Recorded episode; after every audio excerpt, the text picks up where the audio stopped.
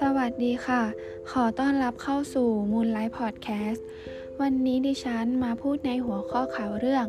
เพิ่มพื้นที่สีเขียวในเมืองยุทธศาสตร์จัดการมลพิษที่ยั่งยืนสภาพอากาศของเมืองใหญ่โดยเฉพาะกรุงเทพมหานครประสบปัญหาด้านมลพิษจากหลายสาเหตุโดยปัจจัยหลักมาจากการขยายตัวของเมืองเพื่อรองรับจำนวนประชากรที่เพิ่มมากขึ้นอย่างต่อเนื่อง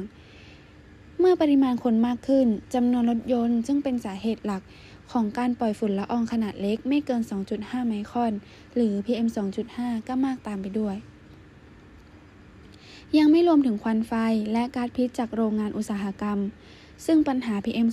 2.5 ได้สร้างความตระหนักต่อคนเมืองกับปัญหาคุณภาพอากาศยังไม่เคยเกิดขึ้นมาก่อนและหลายหน่วยงานต่างก็เห็นความสำคัญในการแก้ปัญหานี้การเพิ่มพื้นที่สีเขียวในเมืองเป็นหนึ่งในแนวทางสำหรับการจัดการเมืองใหญ่ทั่วโลกที่ได้นำมาใช้เป็นยุทธศาสตร์สำคัญในการลดมลพิษทางอากาศในระยะยาวควบคู่ไปกับมาตรการเสริมด้านอื่นๆซึ่งประเทศไทยได้กำหนดมาตรการเพิ่มพื้นที่สีเขียวและนโยบายเพิ่มพื้นที่ป่าไว้ในยุทธศาสตร์ชาติโดยมีแผนการดำเนินการอย่างเคร่งครัดเป็นระบบสอดคล้องกับกลไกของธรรมชาตินโยบายนี้ไม่เพียงแค่เป็นการรณรงค์ให้ปลูกต้นไม้เท่านั้นแต่จำเป็นต้องพิจารณาปัจจัยอื่นๆร่วมด้วยเช่นการกำหนดพื้นที่และวางแผนบูรณาการกับผังเมืองวิเคราะห์ศักยภาพปัญหาและข้อจำกัดด้านสิ่งแวดล้อมกำหนดแผนแม่บทที่ตอบโจทย์ปัญหาสิ่งแวดล้อมของแต่ละแห่งกำหนดสัดส่วนการใช้ประโยชน์ที่ดินให้เหมาะสมและสอดคล้องกับศักยภาพของพื้นที่นอกจากนี้ยังต้องกำหนดแนวทางในการเลือกใช้พันธุ์ไม้ให้เหมาะสมกับพื้นที่โดยพิจารณาแนวทางจากปัญหามลพิษที่เมืองนั้นๆกำลังเผชิญอยู่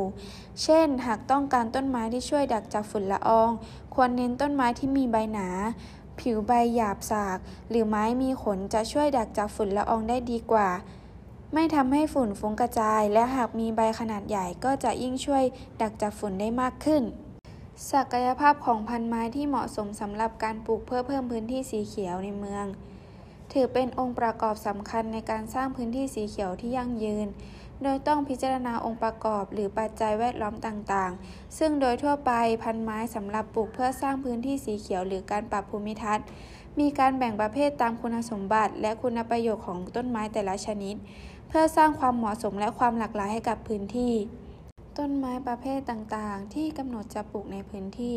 เริ่มจากไม้ยืนต้นที่มีเนื้อไม้มากไม้เนื้อแข็งปลูกเพื่อให้ร่มเงาเพราะมีลำต้นเดี่ยวตั้งตรงก่อนแตกกิ่งก้านสาขาแผ่ออกไปเป็นทรงพุ่ม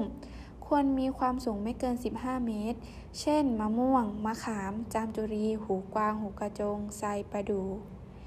กระบวนการสังเคราะห์แสงของไม้ยืนต้นนั้นก็มีความสำคัญเพราะสามารถดูดซับก๊าซคาร์บอนไดออกไซด์และเก็บกักคาร์บอนที่ดูดซับไว้ในรูปของเนื้อไม้หากไม้ต้นนั้นสร้างเนื้อไม้ขึ้นมาได้หนัก1ตัน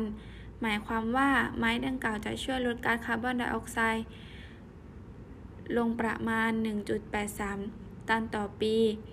และเพิ่มก๊าซออกซิเจนออกมาสู่สิ่งแวดล้อมถึงประมาณ 1.33 ตันต่อปี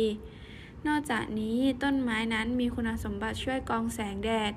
และลดความร้อนที่แผ่รังสีจากดวงอาทิตย์และคายความเย็นจากใบสู่สภาพแวดล้อมในเขตเมืองได้ด้วยอย่างไรก็ตามการคัดเลือกชนิดของพันธุ์ไม้สำหรับสร้างพื้นที่สีเขียวในเมืองจำเป็นจะต้องคำนึงถึงระบบนิเวศวิทยาของพันธุ์ไม้ควรเลือกพันธุ์ไม้ประจำท้องถิ่นหรือเลือกชนิดที่มีการกระจายพันธุ์ในสภาพแวดล้อมใกล้เคียงกับแต่ละพื้นที่บางจุดที่ใกล้แหล่งที่อยู่อาศัยควรหลีกเลี่ยงพันธุ์ไม้ที่อาจก่อให้เกิดปัญหาต่างๆตามมาเช่นมีใบร่วงตลอดปีมีกิ่งเปราะหักง่ายมีระบบรากตื้นมีโรคและแมลงรบกวนองค์การอนามัยโลกกำหนดว่าขนาดของพื้นที่สีเขียวเพื่อสุขภาพที่ดีของประชากรควรมีขนาดอย่างน้อย9ตารางเมตรต่อคนแต่มาตรฐานความต้องการพื้นที่สีเขียวในเมืองของแต่ละประเทศนั้นมีความแตกต่างกันขึ้นอยู่กับสภาพสังคมเศรษฐกิจวัฒนธรรมและจำนวนประชากรสำหรับกรุงเทพมหานครได้ประกาศว่าจะเพิ่มพื้นที่สีเขียวต่อประชากร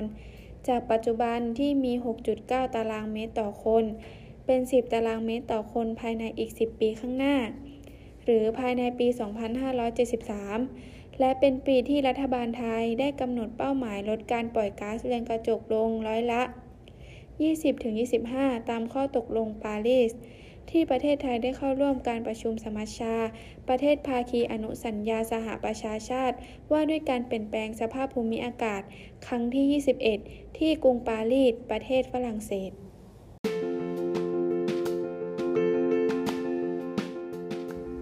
สุดท้ายนี้อยากให้ทุกคนตระหนักไว้ว่า